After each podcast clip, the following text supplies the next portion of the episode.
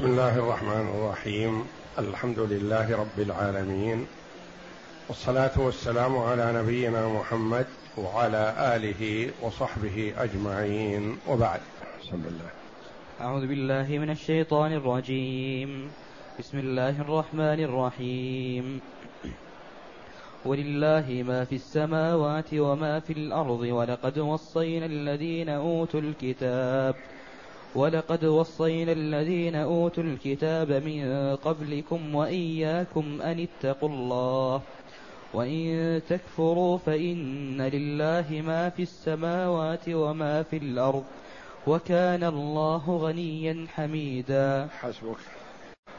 هذه الآية الكريمة من سورة النساء جاءت بعد قوله جل وعلا وإن يتفرقا يغني الله كلا من سعته وكان الله واسعا حكيما. ولله ما في السماوات وما في الأرض ولقد وصينا الذين أوتوا الكتاب من قبلكم وإياكم أن اتقوا الله. الآية. بعدما بين جل وعلا ما ينبغي إصلاحه بين الزوجين لأن إصلاح ما بين الزوجين إصلاح للبيوت واستقامة وحياة حسنة. تعدى هذا جل وعلا إلى الأمر بتقواه جل وعلا دائما وأبدا وفي كل حال. وبين جل وعلا سعة غناه وأنه غني عن عباده وأنه المالك لما في السماوات والأرض فهو غني عن الخلق والخلق مفتقرون إليه جل وعلا. ولله ما في السماوات وما في الأرض. فهم ملكه وعبيده وتحت تصرفه وقهره جل وعلا.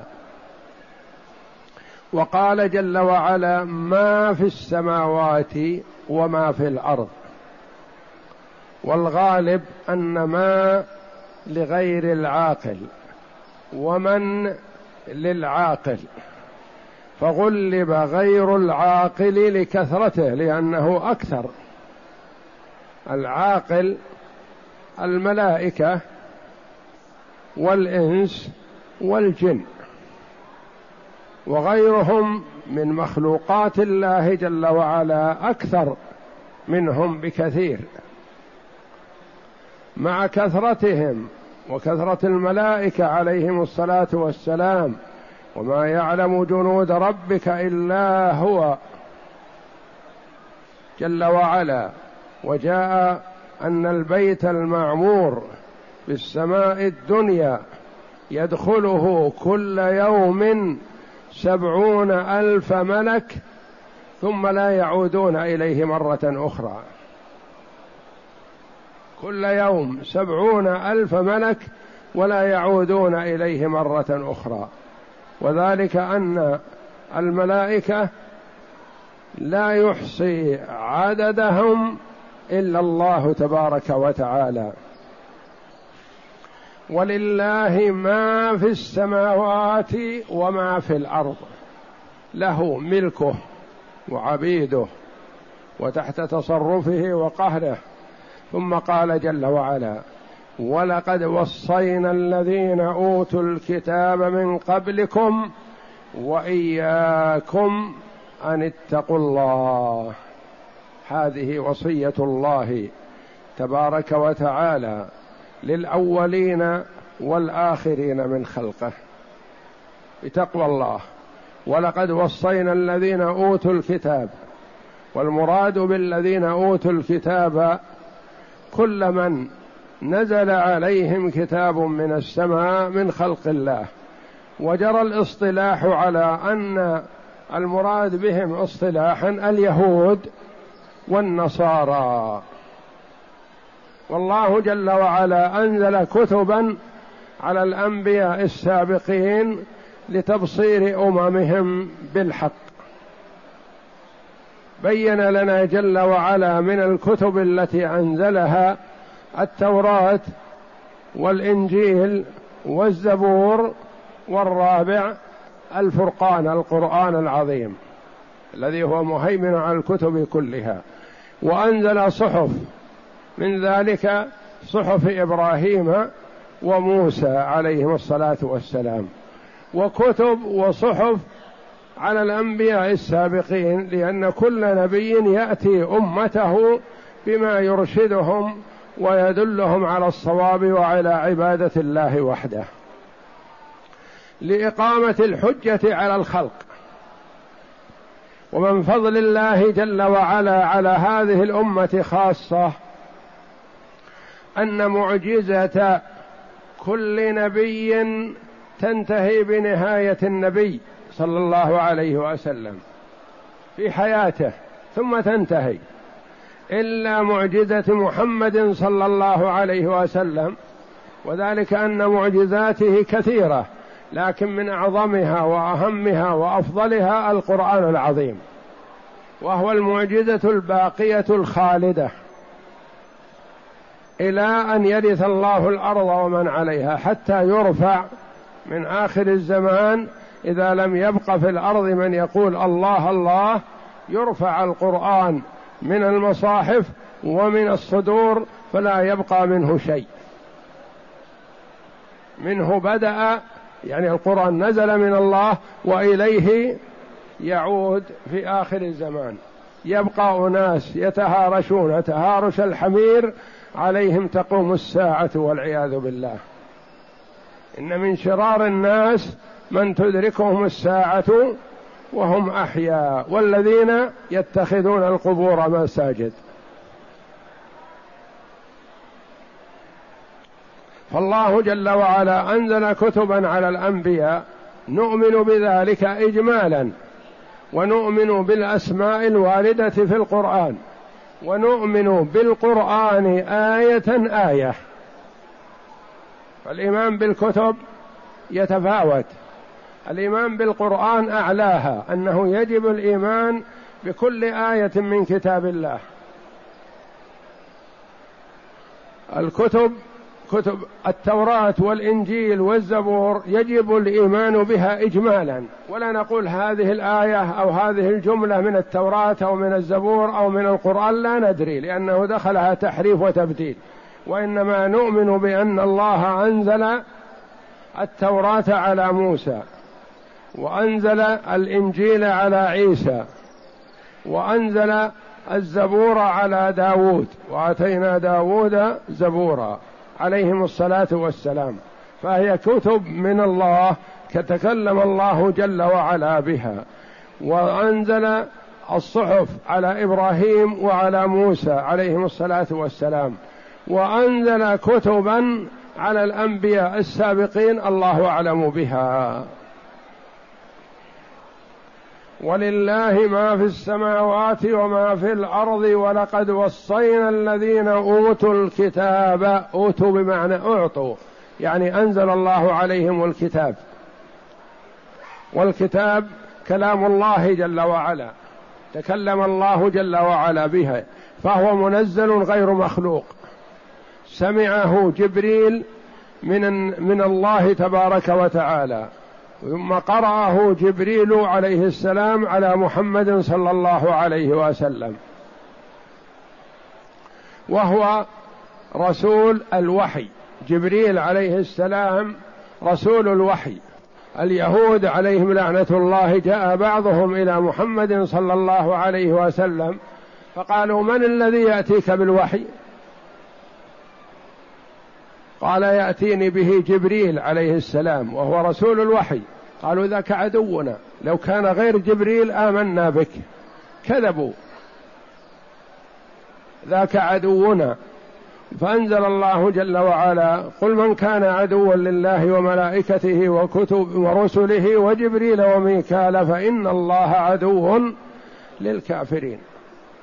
فالله جل وعلا جعل وظيفة جبريل عليه السلام النزول بالوحي من الله تبارك وتعالى إلى أنبيائه ورسله عليهم الصلاة والسلام. وهو كلام الله جل وعلا. ظل طائفة من الناس بأن قالوا هو مخلوق. يريد بهذا نفي صفة الكلام عن الله تبارك وتعالى. والله جل وعلا يقول في كتابه وكلم الله موسى تكليما. لكنهم يؤولون ويحرفون الآيات القرآنية في هذا. يقول كلم الله موسى تكليما يعني الكلم بمعنى الجرح. جرح الله موسى. ويقولون في بعض الآيات يحاولون تحريفها حتى ما تثبت صفة الكلام لله تبارك وتعالى. وبعضهم يؤولها بأن يقول وكلم الله موسى تكليما يعني جعل كأن موسى هو الذي كلم الله. والله لم يكلم موسى تعالى الله حتى إنه جاء بعضهم وقال لبعض القراء المشهورين قال أريد منك أن تقرأ وكلم الله بدل وكلم الله لأن الله هو المتكلم جل وعلا وكلم الله موسى يريد أن تكون مرفوعة هي المتكلم هو المتكلم وكلم الله موسى تكليما قال له أخزاك الله افرض أني قرأت بهذه القراءة ماذا تقول في قوله تعالى وكلمه ربه؟ كلمه ربه ما تصلح. يصلح على تأويله الفاسد يقول وكلمه جرحه. تعالى الله. عما يقولون يلوون كلام الله جل وعلا على ما في اعتقاداتهم الفاسدة. فالكتب أنزلها الله جل وعلا تكلم الله جل وعلا بها. وصفة الكلام معلومة لكن كيفية الكلام الله أعلم به. وانتبه بارك الله فيك. المعنى كما قال الإمام مالك وكما روي عن أم سلمة رضي الله عنها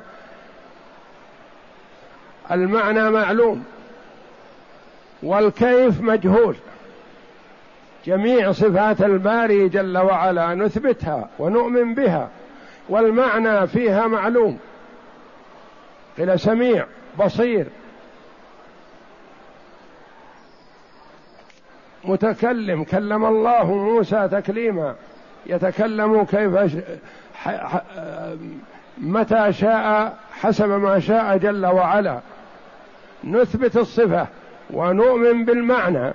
والكيف نكل. هو إلى الله جل وعلا. لا يعلم كيفية صفات الباري إلا هو سبحانه. المعنى معلوم والكيف مجهول والإيمان بالصفة واجب والسؤال عن الكيفية بدعة. ما سأل الصحابة رضي الله عنهم أعلم الخلق ما سألوا نبيهم صلى الله عليه وسلم عن الكيفية لأنهم يعرفون أن هذا السؤال لا يجوز. ولقد وصينا الذين أوتوا الكتاب من قبلكم وإياكم وإياكم. فهي وصية الله لأهل الكتب ووصية الله لهذه الأمة. وإياكم أن اتقوا الله. الأمر بتقوى الله جل وعلا. ولأهمية التقوى قد يأمر الله جل وعلا بها في الآية أكثر من مرة الآية الواحدة. كما في قوله تعالى يا أيها الذين آمنوا اتقوا الله ولتنظر نفس ما قدمت لغد واتقوا الله. وكما في قوله جل وعلا يا أيها الناس اتقوا ربكم الذي خلقكم من نفس واحدة وخلق منها زوجها وبث منهما رجالا كثيرا ونساء واتقوا الله الذي تساءلون به والأرحام. مرتين. وكررت الأمر بالتقوى في في القرآن العظيم مئات المرات.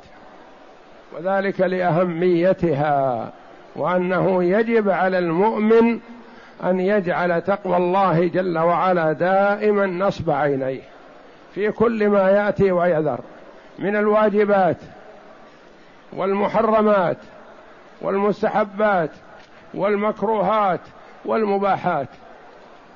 يتقي الله جل وعلا فيما يأتي وفي معاملاته مع الناس وفي معاملته مع والديه ومع أهل بيته معاملته مع إخوانه معاملته مع زملائه يجعل تقوى الله جل وعلا دائما وابدا نصب عينيه.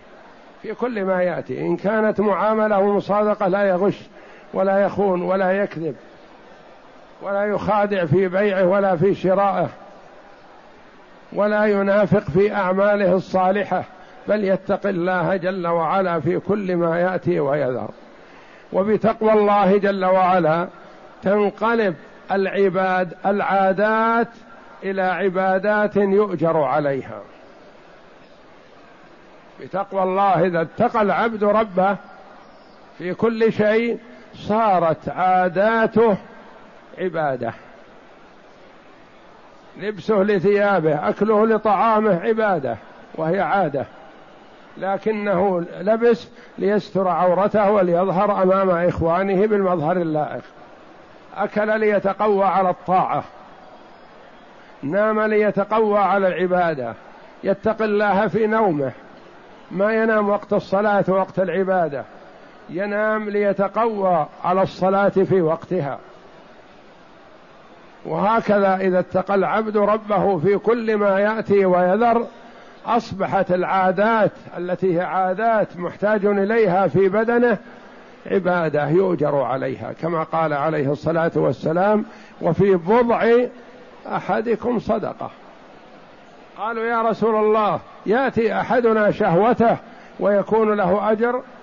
قال أرأيتم لو وضعها في الحرام يكون عليه وزر فكذا إذا وضعها في الحلال يكون له أجر.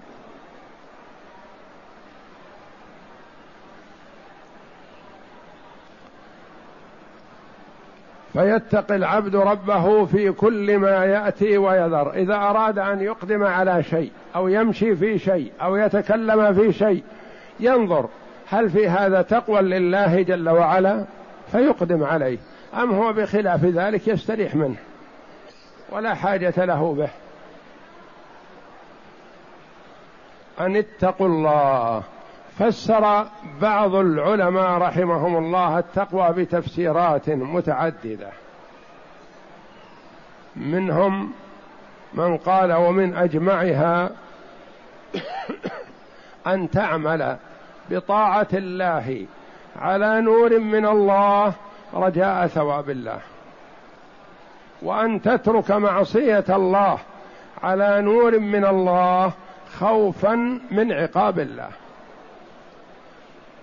تأتي بالطاعة لا حياء ولا مجاملة ولا خوف وإنما على نور من الله. تعرف أن الله جل وعلا يحب هذه الطاعة فتأتي بها. وأنت ترجو ثواب الله. تترك معصية الله لا خوف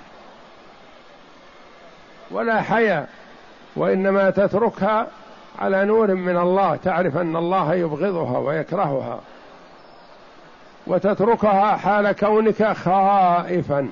إن وقعت فيها من عقاب الله تخاف من عقاب الله إذا وقعت فيها. وبعضهم قال إذا مشيت في أرض فيها شوك ومزلة كيف تمشي؟ قال أمشي شيئا فشيئا حتى أسلم من الأشواك قال كذا التقوى في طاعة الله جل وعلا. تأخذ بطاعة الله ولا تقدم على الشيء الذي يضرك. بعضهم قال أن تجعل بينك وبين معصية الله وقاية. مثل ما تجعل بينك وبين اليد بين يدك والشيء الحار من إبريق ونحوه تجعل فيه وقاية بينك وبين الحار. فكذا تجعل بينك وبين المعصية وقاية ما تقرب منها. المعصية لا تقرب منها كما لا تقرب من الشيء الحار المحرق. والمرء إذا استشعر تقوى الله جل وعلا استراح. وسعد في الدنيا والآخرة. لا يأتي ولا يمشي ولا يتكلم ولا يأكل ولا يمد يده ولا يمسط يمد رجله ولا يتحرك إلا بشيء يرضي الله جل وعلا فيكون بهذا قد اتقى الله حق تقاته سبحانه وتعالى. وإياكم أن اتقوا الله ثم بين جل وعلا أن تقوى العبد لربه تعود إلى العبد. وإلا فالله جل وعلا غني عن طاعة العباد. وإن تكفروا ما تتقوا الله ولا تطيعوه فإن لله ما في السماوات وما في الأرض.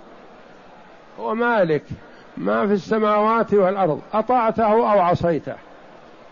إن أطعته فلنفسك وإن عصيته فعليها. والله غني عن طاعة المطيع كما لا تضره معصية العاصي.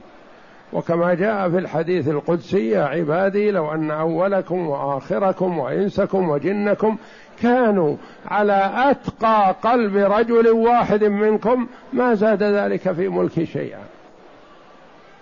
ولو أن أولكم وآخركم وإنسكم وجنكم كانوا على أفجر قلب رجل واحد منكم ما نقص ذلك في ملك شيء.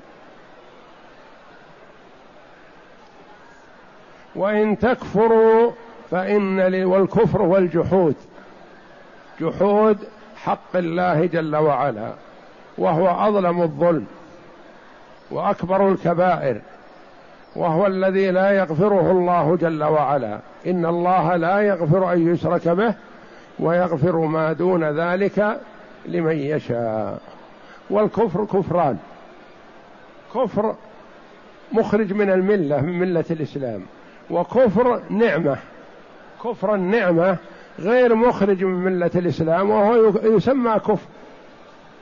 كما قال النبي صلى الله عليه وسلم عن النساء تكفرن العشير يعني تجحدن نعمة الزوج. وإن تكفروا فإن لله ما في السماوات وما في الأرض ما يضيره جل وعلا. أنت إذا أطعت فلنفسك. كنز ورصيد لك عند ربك. وإذا عصيته فعليك. ولا يضر الله شيئا. وكان الله غنيا حميدا. فهو جل وعلا غني عن العباد والعباد مفتقرون إليه. حميد يعني هو المستحق للحمد سبحانه وتعالى. هو المحمود. فهو جل وعلا هو المستحق للحمد ونعمه تترى على العباد سبحانه.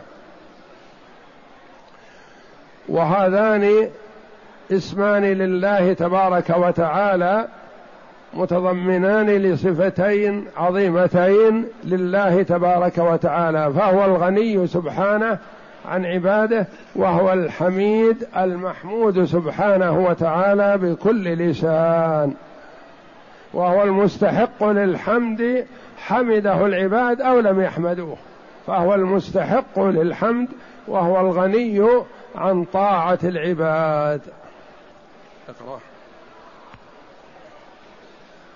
يخبر تعالى أنه مالك السماوات والأرض وأنه الحاكم فيهما ولهذا قال ولقد وصينا الذين أوتوا الكتاب من قبلكم وإياكم أي وصيناكم بما وصيناهم به من تقوى الله عز وجل بعبادته وحده لا شريك له.